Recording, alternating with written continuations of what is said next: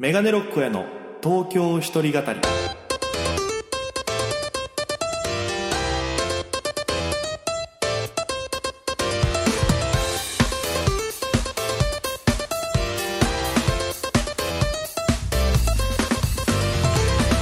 さあ、今年も始まりました。メガネロックへの東京一人語り。パーソナリティは私、現在東京でフリーのピン芸人として活動しております、県出身のメガネロック大家です。この番組は、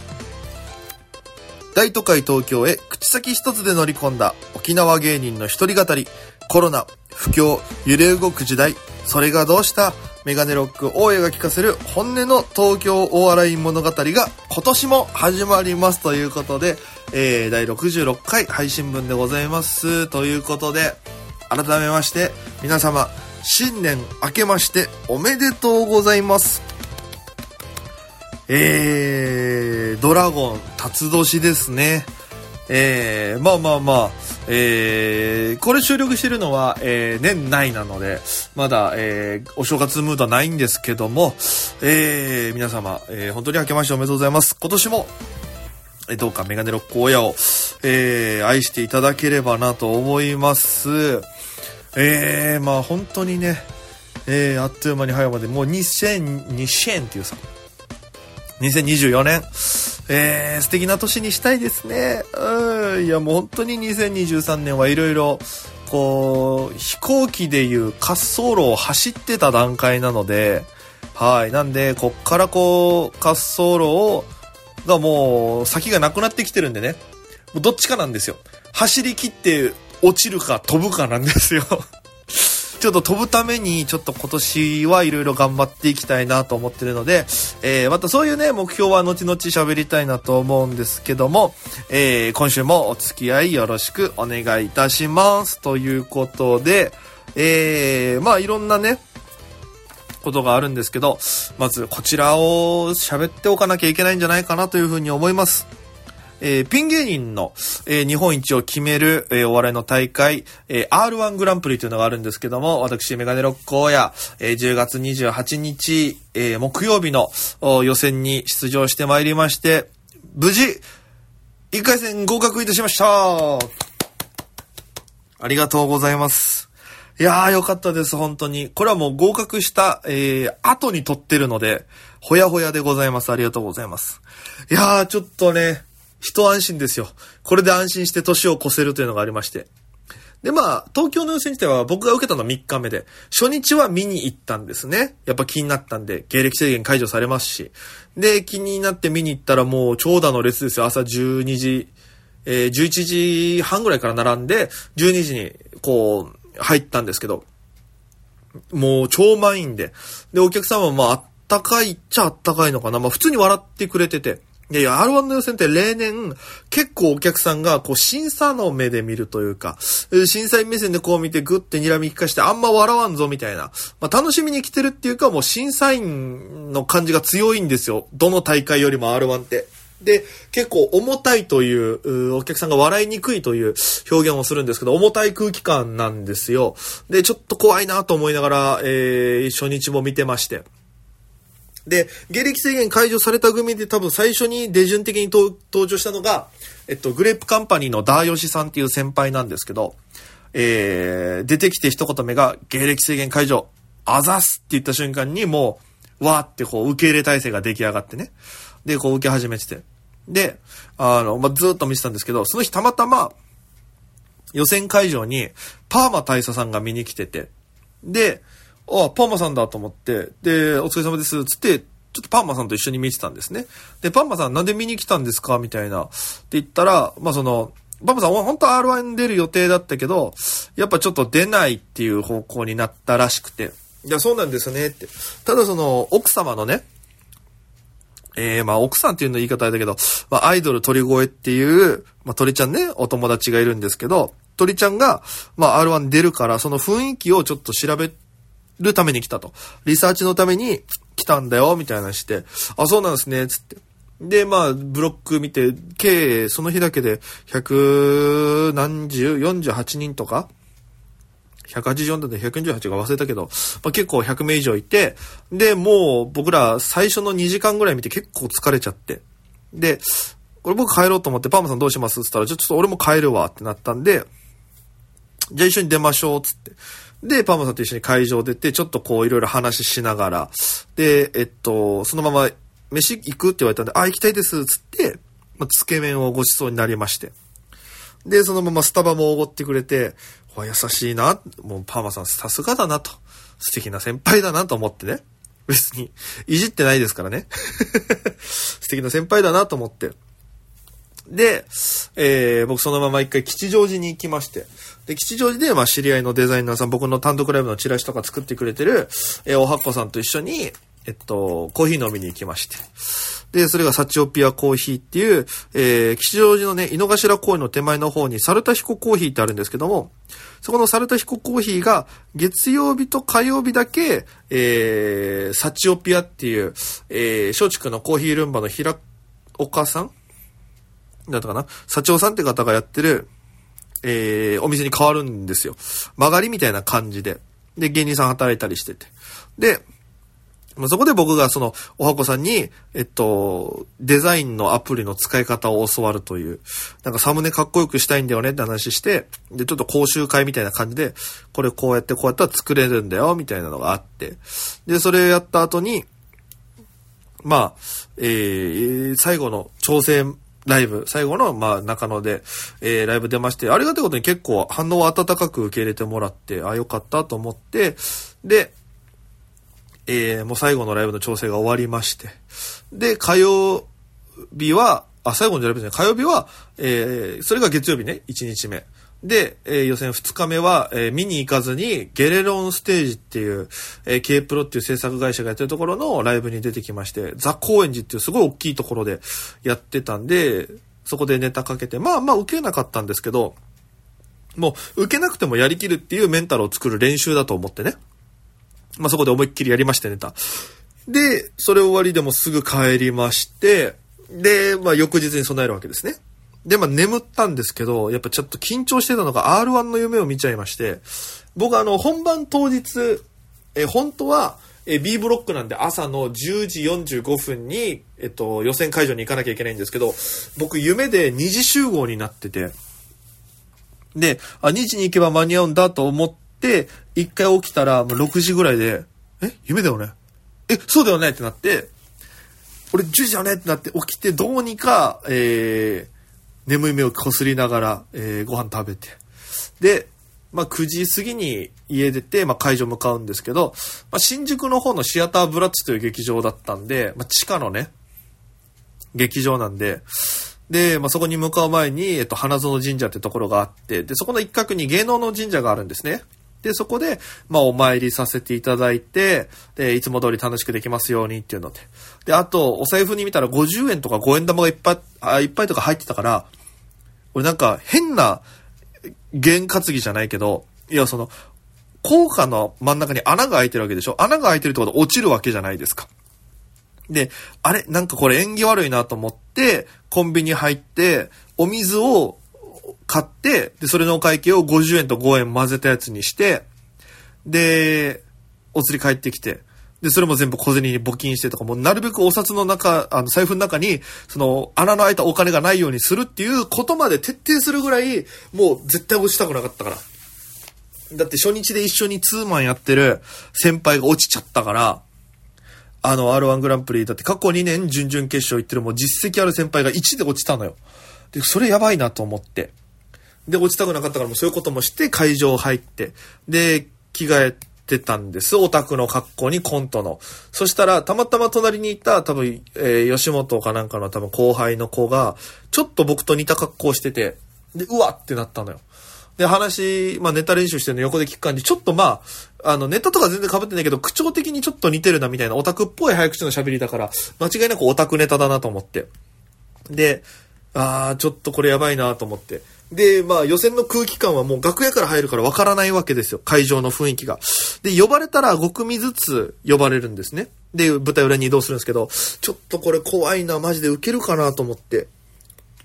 だって重たかったらさ、そのままずるずるその重たい空気のまま、えー、受けずに終了しちゃうとかもあるから、それだけはちょっと避けようと思って、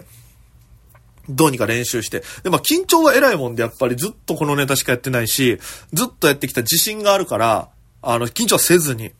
で、舞台裏まで行ったら、あのー、案内されてね、並ぶんですけど、舞台後ろ。で、ちょうどネタやってる人の、えー、裏に並ぶんですね。要は幕が引かれてて、幕がもう舞台の後ろ幕が真ん中から閉まってて、その前ではネタやってる人、その後ろには待機列みたいな感じで並ぶわけですよ。で、まあ、えー、やるんですけど、なんかすごい受けてる声が聞こえるんですよ。うわ、この人受けてる、超すげえ。こんな重たい中受けるんだと思って。で、次の人がまた出てったら受けるんですよ。あれ？あれ？これあったかいんじゃない？客席と思って。え、みんな受けてるよ、これ。みんな受けてる。え、すごい、あったかい日なんて R1 にあるんだと思って。僕ずっと出てきたけど、あったかい日なんて当たったことがなかったから、で、うわ、マジであったかいの？え、嘘でしょ？と思って、で、チラって見るけど、僕の前の前の人も全部受けてくるよ。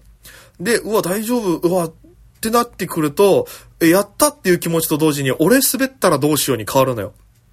で、でもまあこのネタ滑ってもやりきればいいだけだと思って一回して。で、一個前の子がネタやってる時に多分一般の子だったのかな。あの、面白い設定だったんだけど、途中で一回、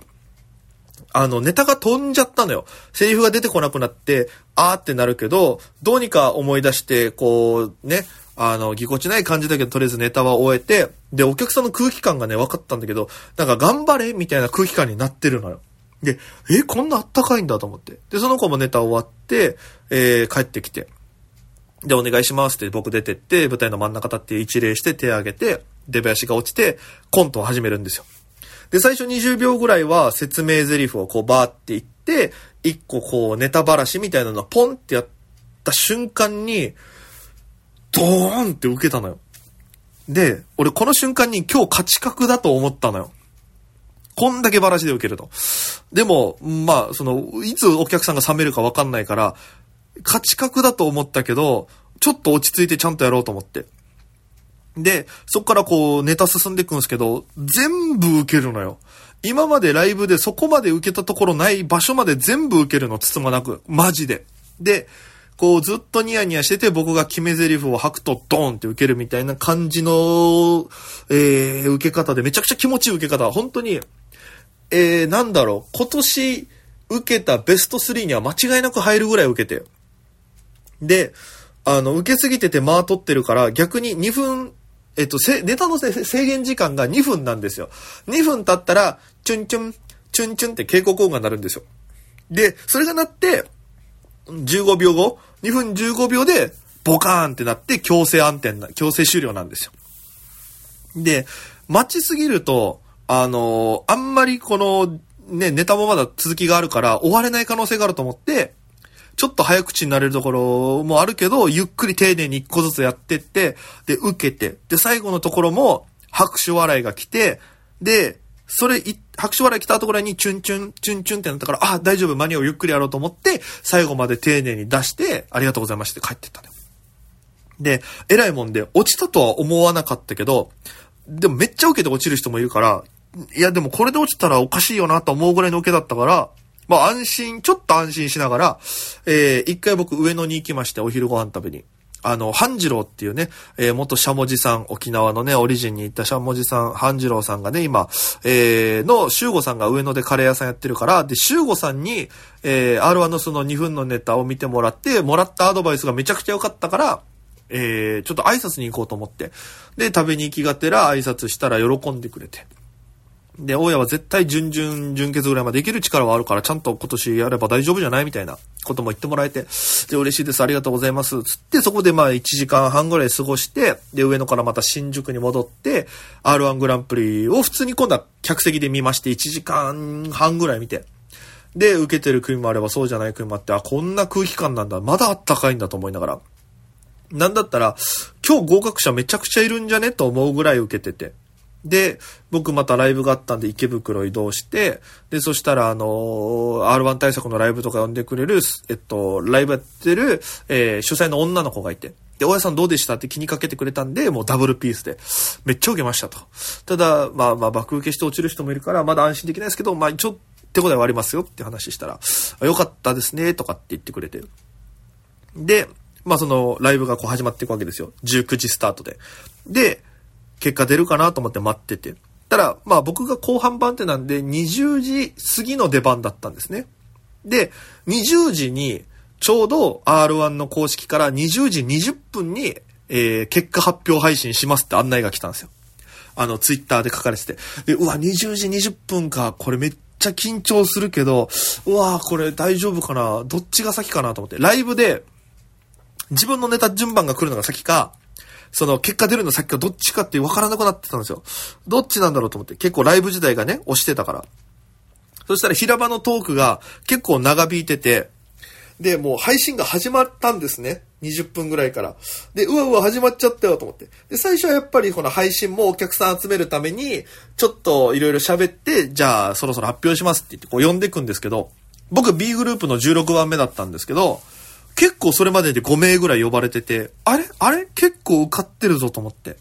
大丈夫かなこれ？今日めっちゃ人多いんじゃないと思って聞いたら、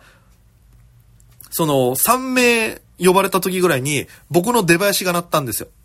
要はもう出ていかなきゃいけないわけ。で、え、やばいやばい、出ていかなきゃいけないと思って、ずっと聞いて、あ、やばいやばいやばいやばいって思ったら、ちょうど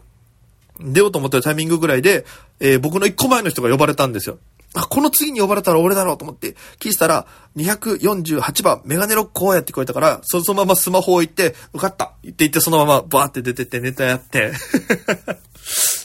で、気持ちよくネタさせていただいて、受かった。ホクホクの気持ちで。で、戻ってきたら他の芸人さんにおめでとうとかって言ってもらえて、で、ありがとうございます、つって、やって、後から調べたら、えー、206組ぐらい出てたのかな。で、キャンセル含めると200前後ですか。で出た中で、合格者が23名。で、えー、なんか誰かが返したんですけど、今日の合格率をパーセンテージで直すと11%だそうです。11%の確率で合格者が。狭きもんですよね。いやでもよかった、受けて。本当にあんだけ受けたことが嬉しくて新鮮で。いや、とりあえずよかったなと思いました。えー、まだでも1回戦なんでね。ここからが勝負なんですよ。ベテラン勢が出てくるから、歴代のファイナリスト、セミファイナリストが2回戦で出てきて、えー、戦うことになるので、ちょっとね、次勝たないといけない。次が本当の勝負なんで、僕からすると、ここを突破しないと先には進めないわけですから。ちょっと、えー、埋もれないように頑張りたいと思いますので、ぜひぜひ応援よろしくお願いします。多分、えー、準決勝1日目と2日目があるんですけど、えー、希望では、2日目に第1希望、えー、初日を第2希望で出そうかなと思ってますので、よかったら、えー、遊びに来ていただけると嬉しいです。応援ですね、もうこれは。応援に来ていただけると嬉しいです。よろしくお願いいたします。ということで、えー、もう本当にね、年始から、えー、嬉しい報告がまず皆様にできたことを、嬉し、なんだろうな、誇りに思うじゃないけど。まあ、この1年のね、幸先がいいぞというのだけ伝えさせていただきたいと思います。よろしくお願いいたします。本当に。まあ今年の目標といたしましては、まあ去年掲げてたテレビに出るとか、あとライブに呼ばれるようになるとかっていうのはちょっとずつ、叶ってきてるので、今年はもっと明確に、えー、お金を払わないでいいライブに出るとか、あとは、皆さんが知ってるような番組に出る。あと、事務所に入るとか、なんかもう本当に明確に、えー、目標を一個一個定めながら、えー、動いてって、皆さんに月1で何かいい報告ができるような、えー、活動を続けていければなと思ってますので、ぜひぜひ応援の方でよろしくお願いします。そして、えー、ラジオ沖縄の皆様、そしてこれを聞いてるリスナーの皆様にも、おご多幸の多い一年となりますように、えー、心から、えー、祈っておりますので、皆様でね、えー、高め合って、こう、頑張っていける。なんか僕のラジオを聞いて、今年も頑張ろうとか、えー、大変だけど、こう、生きていこうって思えるような、そんなラジオをお届けできるように、一生懸命頑張りますので、まあ、最終目標は地上波なんでね、えー、ポッドキャストやりながら、地上波もやらせていただけるような、えー、ね、大谷の二刀流みたいな感じで、ポッドキャストと民放の二刀流を狙っていきますんで。ラジオ大谷、ラジオ大谷、ラジオ大谷をね、目指していきたいなと。えー、思いますので、よろしくお願いいたします。えー、まあ、告知といたしましては主催ライブもありますし、沖縄に帰るんですよ。えー、まだ予約受け付けてるんですけど、1月26日にアウトプットで、メガネロック親がお笑いバイアスロンで決勝まで行くためのライブというのがあります。ゲストにベンビーさんとリップサービスの深夜さんをお迎えして、えー、ネタとトークをお届けします。えー、前売りが2000円、えー、ワンドリンク別。で、えー、配信もあります。1500円で。で、えー、翌日27日はオリジンお笑いライブ気象転結に出させていただきます。天ブスホールで、えー、やっております。19時スタートで、えー、中高一般が2000円、小学生以下、小学生とかが1000円、未就学児は無料となっておりますので、ぜひぜひこちらも、えー、ご予約お願いします。配信も同じく2000円でありますのでよろしければ1週間のアーカイブ付きだそうです。えー、見ていただければなと思います。準々決勝でやる予定のネタをね、えー、持っていこうかなと思ってますんでよろしくお願いいたします。そして、ラジオ沖縄さんでも、えー、収録放送させていただきます。ぜひ、えー、沖縄にいるメガネロックアに聞きたいこととか、なんか呼んでほしいゲスト、えいましたら、えー、ぜひぜひ教えていただければと思います。えご感想などは、えメールアドレスを申し上げます。メガネ69アットマーク r 沖縄 .co.jp すべて小文字 megane 数字69アットマーク ROKI nawa.co.jp、えー、となっております。X では、えー、つぶやきの最後にですね、ハッシュタグ東京一人語り、東京に独身の独に語るで漢字4文字、東京一人語りとなっております。ぜひ、えー、お寄せいただければと思います。よろしくお願いします。さあ、ということで、えー、あっという間に、エンディングでございます。ちょっと今日はね、放送が長めになっちゃったんですけども、えー、そんな感じでやってますので、ぜひぜひ皆様、えー、今年もですね、えー、一年本当によろしくお願いいたします。もう、悲しいお知らせだけはしたくない。この番組が終了しますとか、そういう悲しいお知らせをしないようにする一年にもしたいんでね。えー、皆様と共に幸せな2024年を過ごしていければと思います。ということで、今年も、えー、1年お付き合いよろしくお願いいたします。ということで、以上、メガネロック声でございました。それでは皆様、また今夜、バイバーイ。